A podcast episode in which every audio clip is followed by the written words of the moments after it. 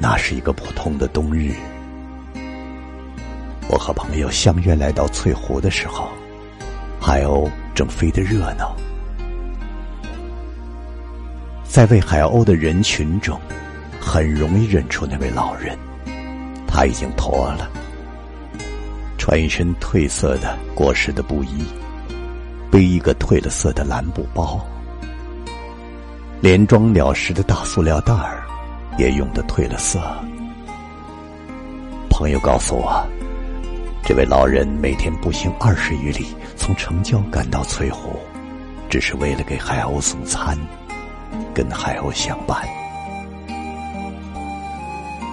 人少的地方是他喂海鸥的领地。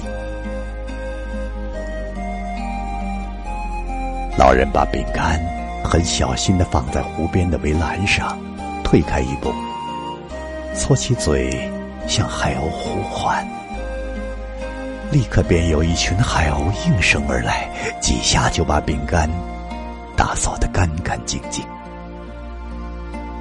老人顺着栏杆，边走边放。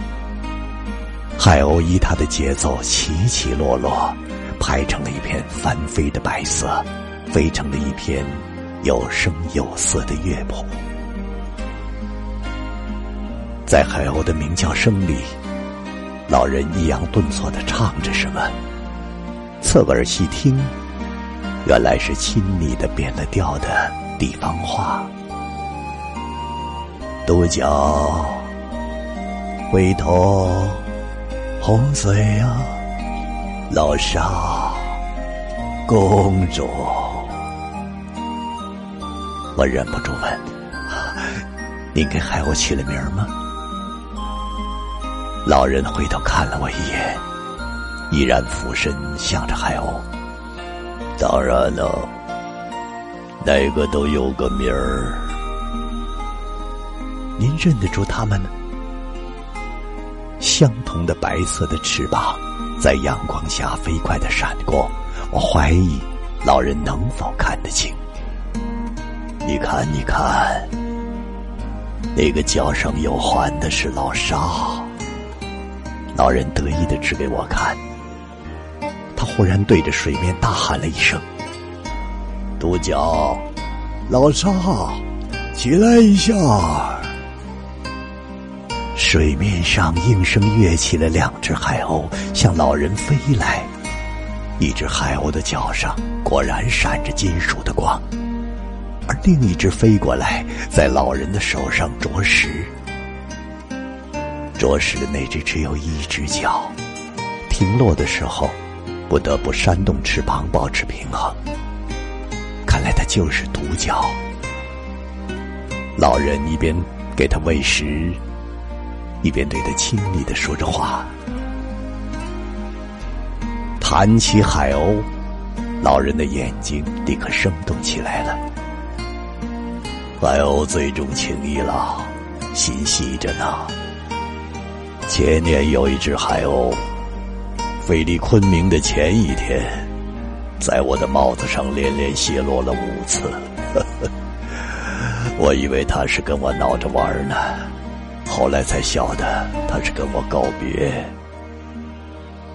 呃，他去年没有来，今年也没有来。海鸥是吉祥鸟，幸福鸟。古人说：“白鸥飞出带诗来。”十多年前，海鸥一来，我就知道咱们的福气来了。啊 你看。他们那个小模样，海鸥听见了老人的唤，马上飞了过来，把他团团围住，引得路人驻足观看。太阳偏西了，老人的塑料袋空了，时候不早了，再过一会儿他们就要回去了。听说他们歇在电池里。可惜我去不了。老人望着在高空盘旋的海鸥，眼睛里带着期盼。朋友告诉我，十多年了，一到冬天，老人每天必来，和海鸥就像亲人一样。没想到十多天后，忽然有人告诉我们，老人去世了。听到了这个消息，我们仿佛又看见了老人和海鸥在翠湖边相依相随。我们把老人最后一次喂海鸥的照片放大，来到了翠湖边。意想不到的事情发生了，一群海鸥突然飞了过来，围着老人的遗像翻飞盘旋，连声鸣叫。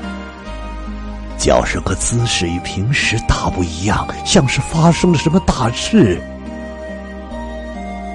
我们非常惊异。连忙从老人的相片旁推开，为海鸥们让出了一片空地。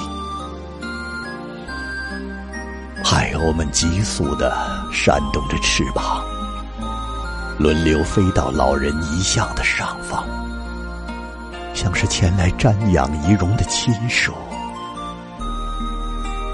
照片上的老人默默的注视着周围盘旋翻飞的海鸥们。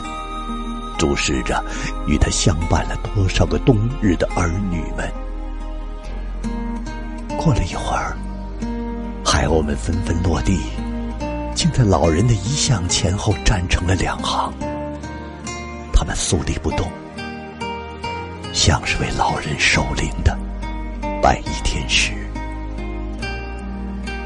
当我们不得不去收拾遗像的时候，海鸥们像炸了营似的朝遗像扑过来，它们大声的鸣叫着，翅膀扑得离我们那样近。我们好不容易才从这片飞动的白色的漩涡中脱出身来。在为老人举行的葬礼上，我们抬着那副遗像，缓缓的。向灵堂走去，老人背着那个蓝布包，搓着嘴，好像还在呼唤着海鸥们。他的心中一定牵挂着飞翔的鸥群。